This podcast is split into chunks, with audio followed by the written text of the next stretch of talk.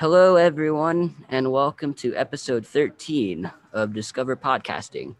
I am Patrick, I'm the host for today's episode, and with me I have my co host Rich. Hi. Hi. And um, today for the podcast, we have Ed Summers. Um, would you mind introducing yourself? Sure, you bet. Uh, Patrick, Rich, it's great to be with you. Thanks for inviting me on the podcast. Thanks for Um, being on the show. you bet.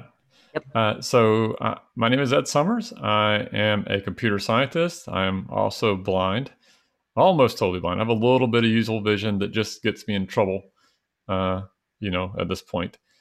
Uh, and uh, I work for a company named SAS. It's a big analytics company, and I work in research and development. And uh, I am at SAS. I am director of accessibility uh, within R&D.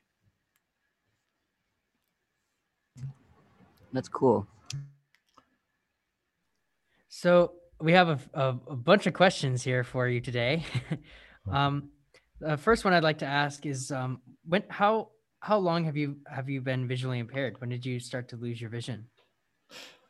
I was diagnosed with a degenerative retinal disease uh, when I was 10 years old and lost my vision gradually. And, you know, I consider myself to have uh, become quote unquote blind, even though not totally blind, but somewhere around 2003 is when I had lost enough vision that I um, had just, uh, you know, I couldn't, I started using a cane. Uh, I started learning Braille. I started using assistive technology.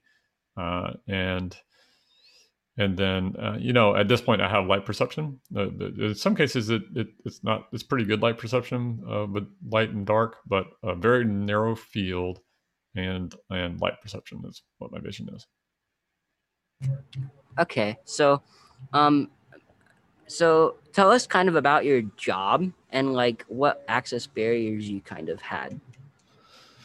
Yeah, well, um, I've been working in this field for many many years. Uh, let's see, uh, somewhere on the order of maybe 28 years now. I've been working in the field of computer science, and uh, you know, as I was working uh, in the field, you know, I was I was slowly losing vision. So I would um, my strategy was to adopt, uh, you know, assistive technology to help me overcome barriers as I encountered them. So around 2003 is when I started using um, screen readers like JAWS. VoiceOver didn't exist at the time, uh, but um, on iOS at least. But you know, and of course, I use, I use VoiceOver on iOS now. But yeah, so I started using text to speech technology and screen readers in, in 2003. And um, and and around that time, I stopped using magnification software and, and those kinds of things because it just didn't help anymore. Uh, so there's been just a whole host of, of access barriers, and you know today I still encounter uh, barriers with various pieces of software or websites that are not uh, coded properly to work with a screen reader. So uh, that can be a struggle. And then uh, there are certain types of information, graphical information, um, certain types of graphical information can always, uh, you know, always be a challenge because we are still developing technologies that allow us to to look at things like maps and charts and graphs and things like that uh, uh, digitally. But um, that's one of the things we work on at SAS is, is the accessibility of that kind of information. Uh, cool. really cool. When did you get started in uh, programming and computer science? Or like what got you interested in it? I'm sorry. Yeah, well, uh, well, back when I went to college, uh, you know, it was it was a long time ago. So, um, I, and I originally went to college as I wanted to be a music major, and then I wanted to be a business major, and then I, I took a required class in computer science. Uh, and the professor, uh, this was a Fortran programming class. That, that- that's that'll kind of date me right there, but um, the professor uh, recruited me to the computer science program. And he was you know I, I had a knack for programming from the very beginning. Uh, it was just fun and easy and uh, not a struggle at all kind of like math. I always found math to be fun and easy. There was i didn't really i never learned math. I just kind of i just said oh yeah that makes sense. Oh yeah that makes sense. Uh, so it was never a struggle to learn the math. Other things were a struggle for sure um, but math and computer science weren't so my um, dr herbst was his name uh, professor herbst uh, recruited me over to the School of Computer Science and um, kind of got bit by the bug at that point and um, and switched my major over to computer science with a minor in math.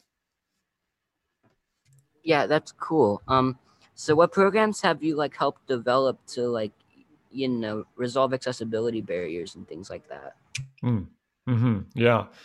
So I've been working on accessibility for the last 10 years. Uh, so since 2010. And uh, at SAS, uh, we, we have lots of products, and they're all centered around accessing data and understanding large amounts of data and exploring that data and making better decisions using data. So um, we work on all a whole host of um, applications that are used by scientists and researchers and people uh, in the fields in various fields of business, uh, whether it be you know private industry or government or nonprofit, that they're, they're used by um, in, in, all sectors. Really, our, our products. So making those products accessible in every way for people with mobility impairments or um, visual impairments or hearing impairments when it comes to our training and our videos. You know, so we work on all of that. Uh, and but one of the things that um, might be particularly relevant for your listeners, which I assume may have uh, a visual impairment or blindness, uh, is a program that we created called SAS Graphics Accelerator, uh, which turns charts, graphs, and maps into interactive things that you can explore using a keyboard, uh, sound, or what we call sonification, and in some cases, a video game controller. Whoa, how did you do that? Well, we have a, a wonderful team of people uh, working on accessibility at SAS, many of whom have uh, disabilities of various forms. And we collaborate on uh, creating new technology and applying existing technology in novel ways to help those of us with disabilities, both SAS employees and our our users with disabilities to help them access data and analytics uh, better. And so, as we, in, you know, in our in our lab, uh, as we uh, create new technology, we're always looking around trying to see what tools we could use. And we we discovered that the game controllers have some really nice features because they're haptic. You know, you have a little thumbstick that you can that you feel with your thumb, and you can point it in different directions. And um, so we we employ that technology to help us look around and see what's on a digital map and then and then hear the objects on the map. That's really cool. I I think I heard about that somewhere a, mm-hmm. a long time ago.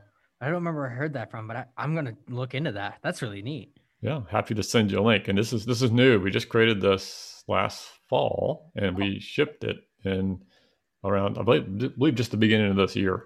Uh, I think in oh, January is when we shipped this. Cool. What programming languages have you have you learned?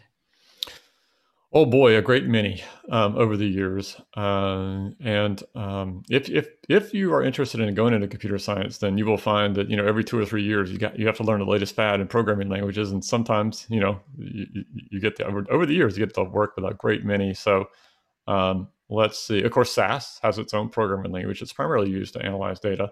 Uh, we work with JavaScript. Uh, you know, most everything that we do right now is is in a browser. Uh, so we work a lot with JavaScript um, right now. Let's see. In the past, we used to write Flash applications. So I was programming an ActionScript. And uh, let's see, before that, there was certainly C, C, Java. I spent some time working in a programming language called Eiffel, which is a really interesting language. Uh, before that, oh boy, uh, we're getting way back now. Uh, Perl, um, and, and then tons of um, scripting languages, very like Unix scripting languages, uh, going going way back.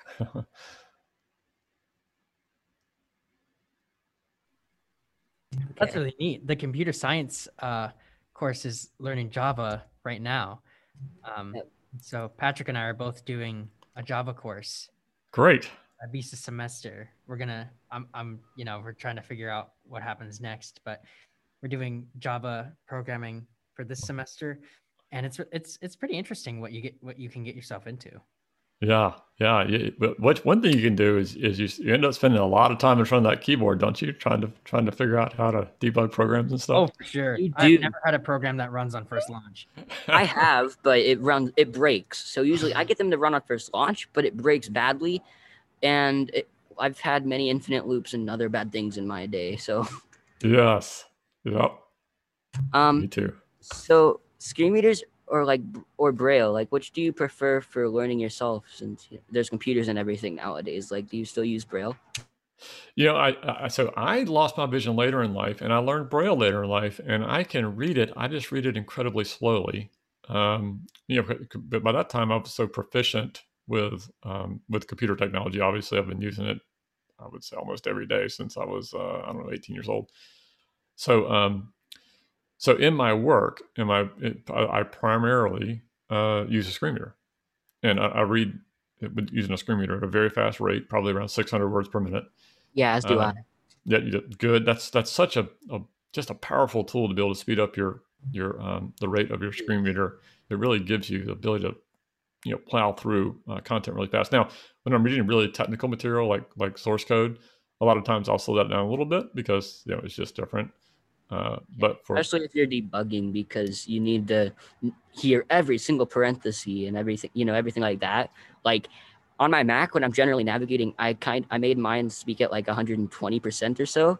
Uh-huh. Um, but you know, that's kind of off topic a bit, but I kind of enjoy fast rates too, and I hope I think I feel like I learn a lot better with them.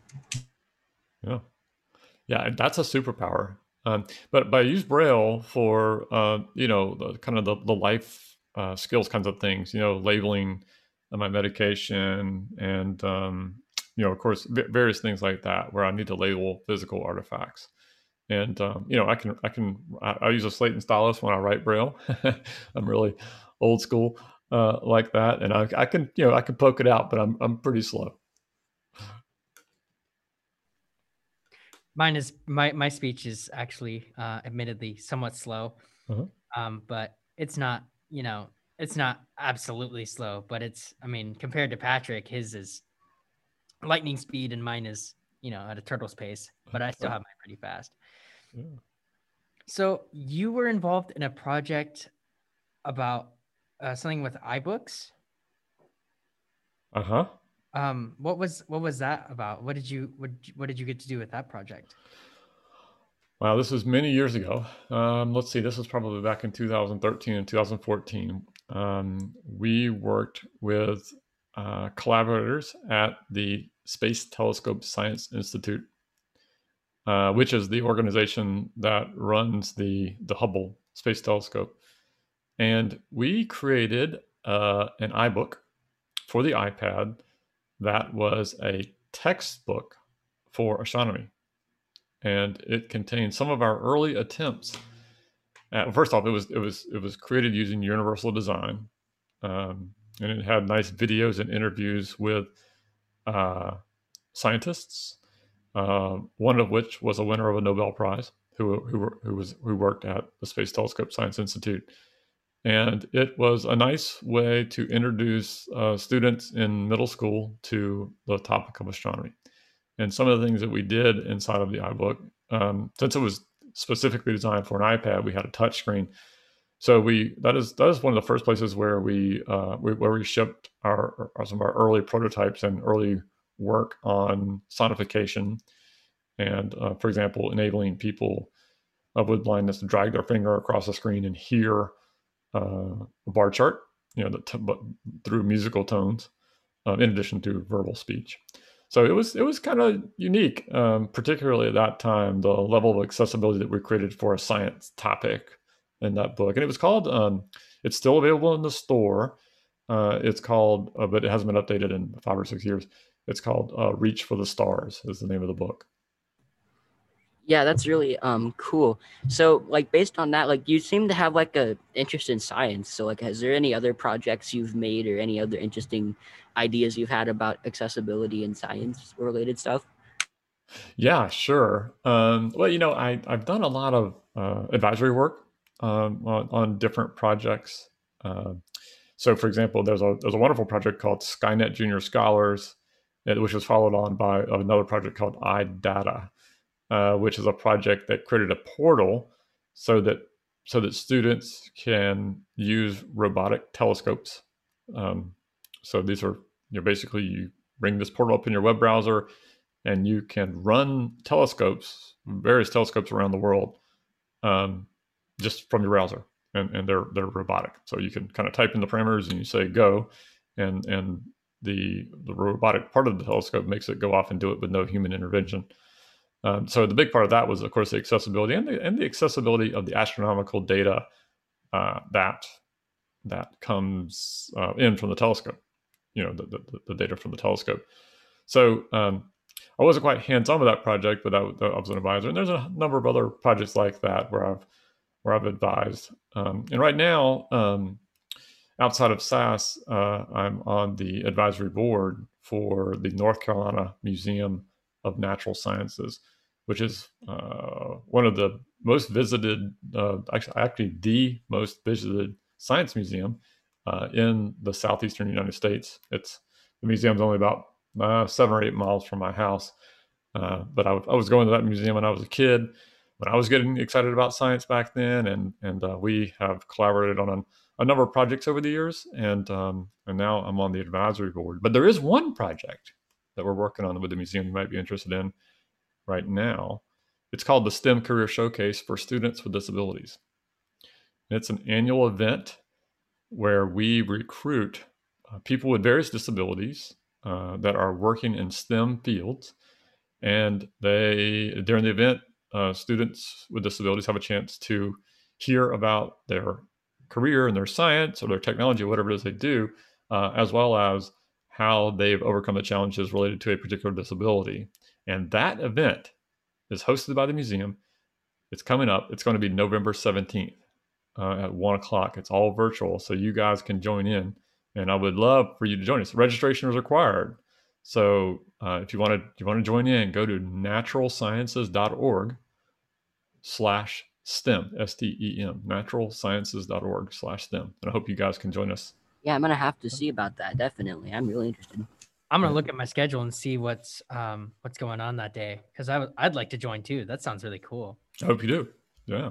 So, do you primarily uh, pro- um, release products for students, or like, and what age range do you usually are your products designed for, and, and why is it that way? Yeah, well, the majority of products that we release at SAS are for professionals who are uh, professional scientists or researchers or, or people who are in business that need to analyze data, uh, data scientists or statisticians. Um, so that's major- the vast majority of it. But of course, we've been in business for 44 years, very long time, since 1976. So, you know, the, these, you guys, the students of today, pretty quickly, you're going to be out in the career uh, with a career and, and working uh, and starting your careers. So uh, as as I've worked on accessibility over the years, um, I, I realized that it's it's um, we have an opportunity to introduce new technologies for students of, of all abilities, but students with disabilities in particular, um, when they're in school. And then as they learn technologies, if they can learn those technologies that are accessible and take them with them from high school to college, now they have accessible tools and and then add on additional skills there, then they can be successful in careers. So so SAS has a lot of we do a lot of work in order to make software uh, freely available for students both in college and in K-12 so that they can build those those you know science and math skills uh, and and uh, analytical skills uh, that they're going to need in order to you know just hit the ground running uh, in this this knowledge and, and data driven uh, economy that we work in now. Yeah, that's cool. So um, I heard you had like internship internships at SAS. Uh, how would you like go about applying for that? Oh, we certainly do. Well, there's we have a website, uh, www.sas.com, and that's S A S uh, dot com. And on that site, I don't know what if you go to the main site. I think there's a careers tab, and uh, there are internships available.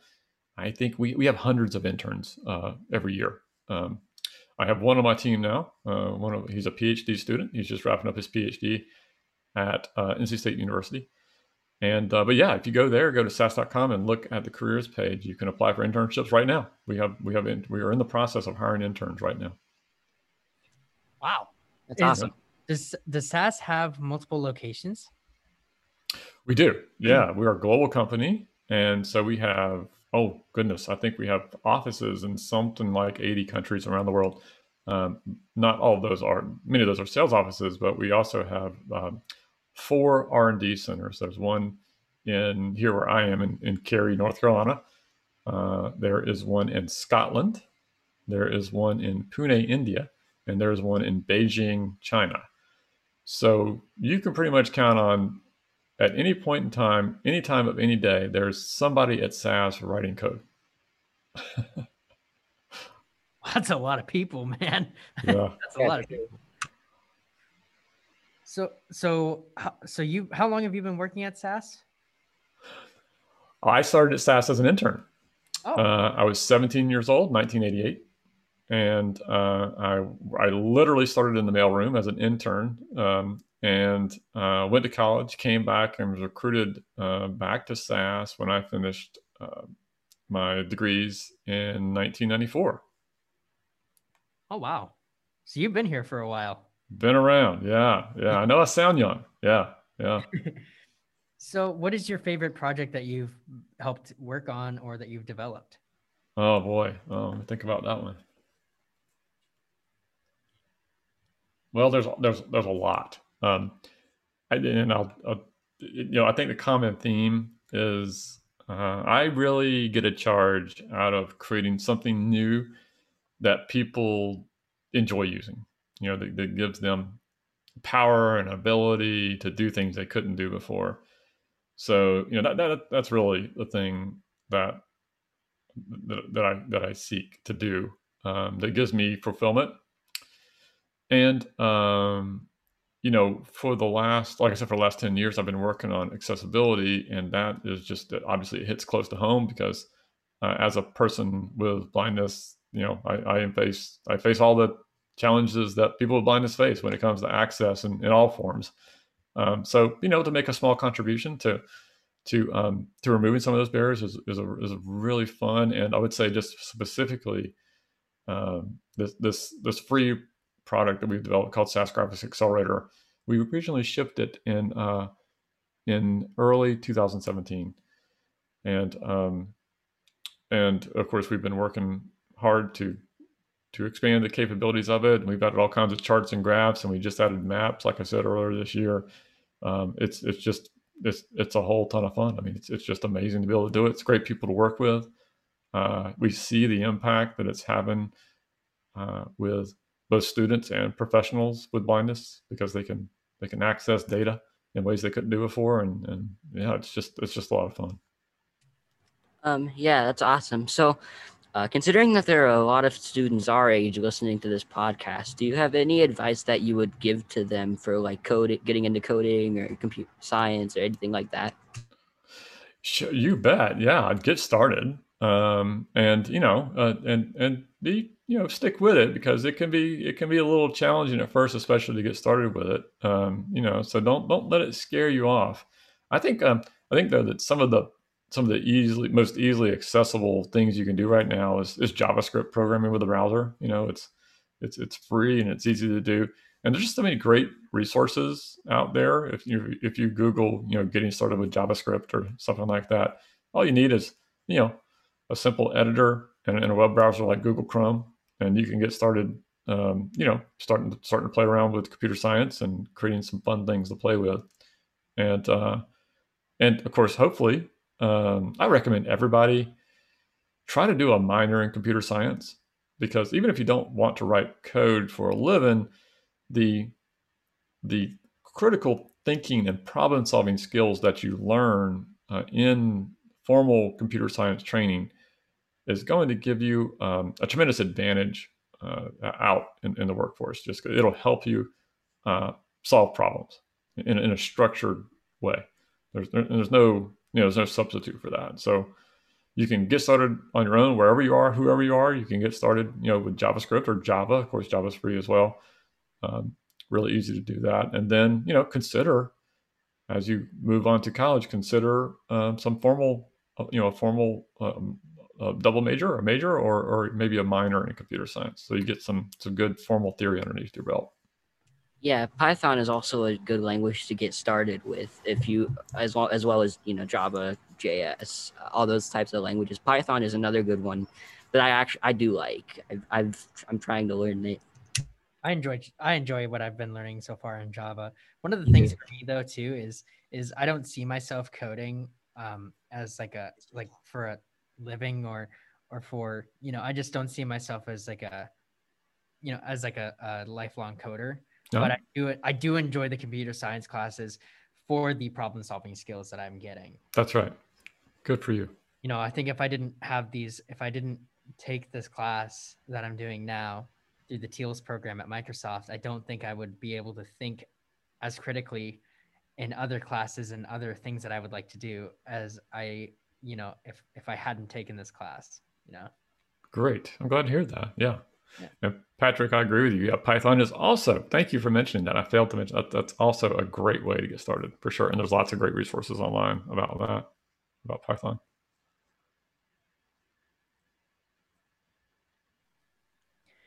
All right, how are we doing on time? We have it's 301. Zero one. Okay. Um, do you have any questions for us and what we what we're doing? I would love to hear more about this this Java uh, class that you're in at, with Microsoft. Tell me more about that. Yeah, sure.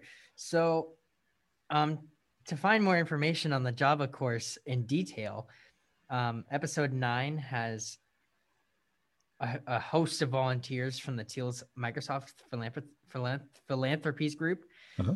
um, that that came on board after we did the first pilot program. But essentially, they are a group of volunteers from the the TEALS program at Microsoft who join us via Zoom, and they um, they teach us, you know, an introductory course for Java, and um, we're learning, you know, at this stage, we're taking a test on today on for loops, nested for loops, uh, variables, um, and different types of variables And scope.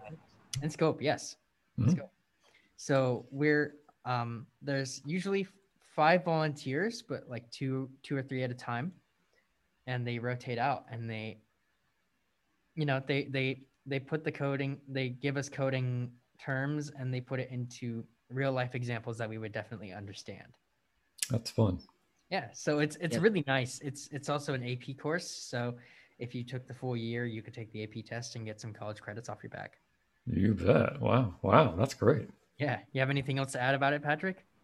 Um, I guess I can just say, just to say it, it's a really good course so far. And like, although like the first chapter was a bit skittish for me, like way skittish for me. We won't talk about that. Mhm. Uh, well, it was. It's really fun. Um, I think the reason the first chapter was a bit annoying for me was because it was sort of a step down. Because I kind of tried to learn a few basic things like that, and so it was sort of a step down for me, and it got really hard. But that's also because um, I don't know actually, maybe because I didn't think the way they did, and so it got a bit confusing. But now that we're up to for loops and everything, I'm pretty much flying through it. Yeah, through it. me too. Because I t- so I took I took this last year um, as part of the semester, like as one of the semester courses, and Mr. Taylor can tell you that I I worked myself to death the accessibility kinks all sorted out, and you know, uh, just just helping helping them realize that hey, you can have us print ASCII art all you want, we're just not going to be able to see it. yes. Um, but Yeah, ASCII art's wonderful. Yeah, it's a Yeah. really it's a really good program. Uh, I I was Mm. kind of the same way with Patrick at chapter one, uh, because I'd already done the um the, ch- that those few sections uh, that this past semester. So, uh, but once we got to chapter two and we're moving on to chapter three next week, it's it's going to be really exciting. I'm I'm I'm really happy with Yeah. how this is shaping out, and it's it's um it's really it's a really important course, I think. That's great. Yeah, I must clarify that some of the- we are it's an off on and off campus type thing. So we are online. There's a student offline. Okay. But there's- For well, clarification, uh, off campus. Patrick and I are on campus. Gotcha. Um, but yeah, that's that's our program, and it just started. mm, when did it start, Mr. Taylor? Last year, year before? It, it's, uh, or our testing phase was last fall, and then we actually started last spring. Yep, that's correct. Yep. And I did all of it. Ah, I, good. I've done the past year and a half. Yeah, the Got good trailblazer. endurance. Yeah. endurance. Yeah. Yeah, thanks for doing that. Yeah, Yeah. it's really cool. Um, but yeah, anything else? I think that's it. Well, uh, so I, I noticed you're on on podcast number thirteen. It's- Today's thirteen, right? Yep. Yep. Okay. So you've been. Is this a weekly uh weekly recording It's a mostly weekly podcast. Like sometimes issues arise where we can't do one for a week or there's not a guest for that week or something. But basically, it's supposed to be a weekly podcast. Uh, Yeah. There's an intro to podcasting group where they do kind of intro-ish stuff. They helped us write questions that we were. Yeah, they helped us with week. questions. Great. and, Well, uh, Yeah. So that's there you go. yeah, we guys are doing a great job. Stick with it. Yeah, I think getting past number ten, uh, a little bit that I read about podcasting, it's so easy just to do a few and then stop. But you're you're up to number thirteen, and that's that's an achievement. Good for Hey, you. I, I saw it as an accomplishment that we got to episode three. So- Yeah, no, me too. Oh, episode two was an absolute nightmare. Not Yeah. because of the people, but because we we thought that we needed to audio edit everything. Right. So me and Rich spent hours. six hours editing each thing because we're kind of both professionalists when it comes to audio. Yeah. So uh, that was fun. yeah but now we're you know we're getting a groove and um um it- we're we're getting we're getting things off the ground so one thing i have to ask is where can the sas graphics accelerator be located where where can we find it Right. Well, if if you bring up your favorite search browser, search engine on the web, and type in SAS SAS space graphics accelerator, and accelerator is like you know the thing you press down with your foot in a car when you drive a car uh, to accelerate. Uh, you should get a a hit to the the top hit should be uh, a link to the Chrome Web Store. So SAS Graphics Accelerator is a Chrome extension. It's free, and with that, you know, extensions for for Chrome are kind of like apps for your iPhone. You know, they, they just kind of you install you install them into your browser, uh, and when you do that, uh, you well first off when you find the the link to SAS Graphics Accelerator in the Chrome Web Store, uh, there's a little intro video there for it, of course, as well, and um, and you can install it in Chrome. And then the other link I want to give you is to the SAS Disability Support Center, which at that uh, at, at this link it's support.sas.com slash accessibility support.sas.com slash accessibility uh, at the SAS Disability Support Center, uh, you can find great information about SAS Graphics Accelerator, some webinars there. Uh, there's a link to a library of maps that has been recently created by uh, the Perkins School for the Blind, specifically the Paths to Technology uh, group there, Paths to Technology website. Uh, and they've created, and SAS has helped with this. Some of our interns at SAS last summer helped uh, create about 35 maps of college campuses. These are accessible uh, digital, non visual maps that you can explore using SAS Graphics Accelerator.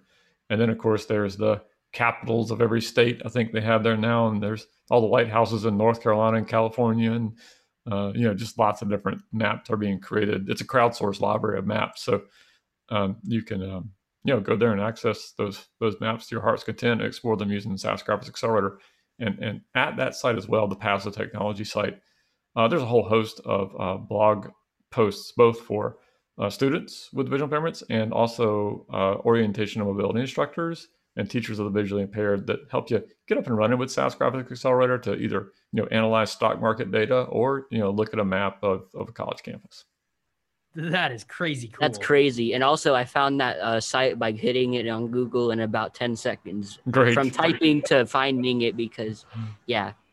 so is there a way that we can donate to the graphics accelerator project or any other projects Well, you know, the place I would route you to is Paths to Technology, the Perkins Paths to Technology website, and that's a place where um, you can uh, work with with teachers or whomever or, or orientation mobility instructors to create, for example, new maps. And if you you know if you get up from running or if you learn any any kind of trick or tool that helps you do something as a student with blindness, um, you can go there and blog as a student Ooh. Yeah, um, it's a great opportunity, great great way to build your resume, right? And um, and uh, yeah, so there's a the, the person that runs that site. Her name is Diane Brauner, and um, and you can you can there's an e- there's an email link there on the Perkins Paths to Technology website where you can contact Mrs. Brauner to learn more information about all of that. Sounds good to me. That is great. Yeah. Well, thank you very much for joining the podcast today. It's, Yeah, I- thank you. yeah, I've really enjoyed. I've really enjoyed the insight that you've given us. Well, I've joined it. I- I've enjoyed it as well, and I learned something about the Microsoft TEALS um, class. I'll I'll share that with Yep. others that I talk to in the future. Yeah, Yeah. that's cool. And since we have a bit of time left, I can say uh, you can follow us on social media. Um, our Twitter and Instagram is at KSSB Podcast. So that would be Kilo Sierra Sierra Bravo Podcast, all one word, uh, no capitals, and get updates on when new podcasts go live or hiatuses or anything related to the podcast you need to know. Yep. And um, is there a place where we can contact you or uh, SAS? You bet. You can always contact uh, me at uh, an email address called accessibility at sas.com. Accessibility at sugarapple.sugar.com. Sounds great. Once again, thank you for joining the podcast today, and uh, we should have this posted pretty soon. Yep, definitely. That sounds great. Thank you. Thanks. Yep.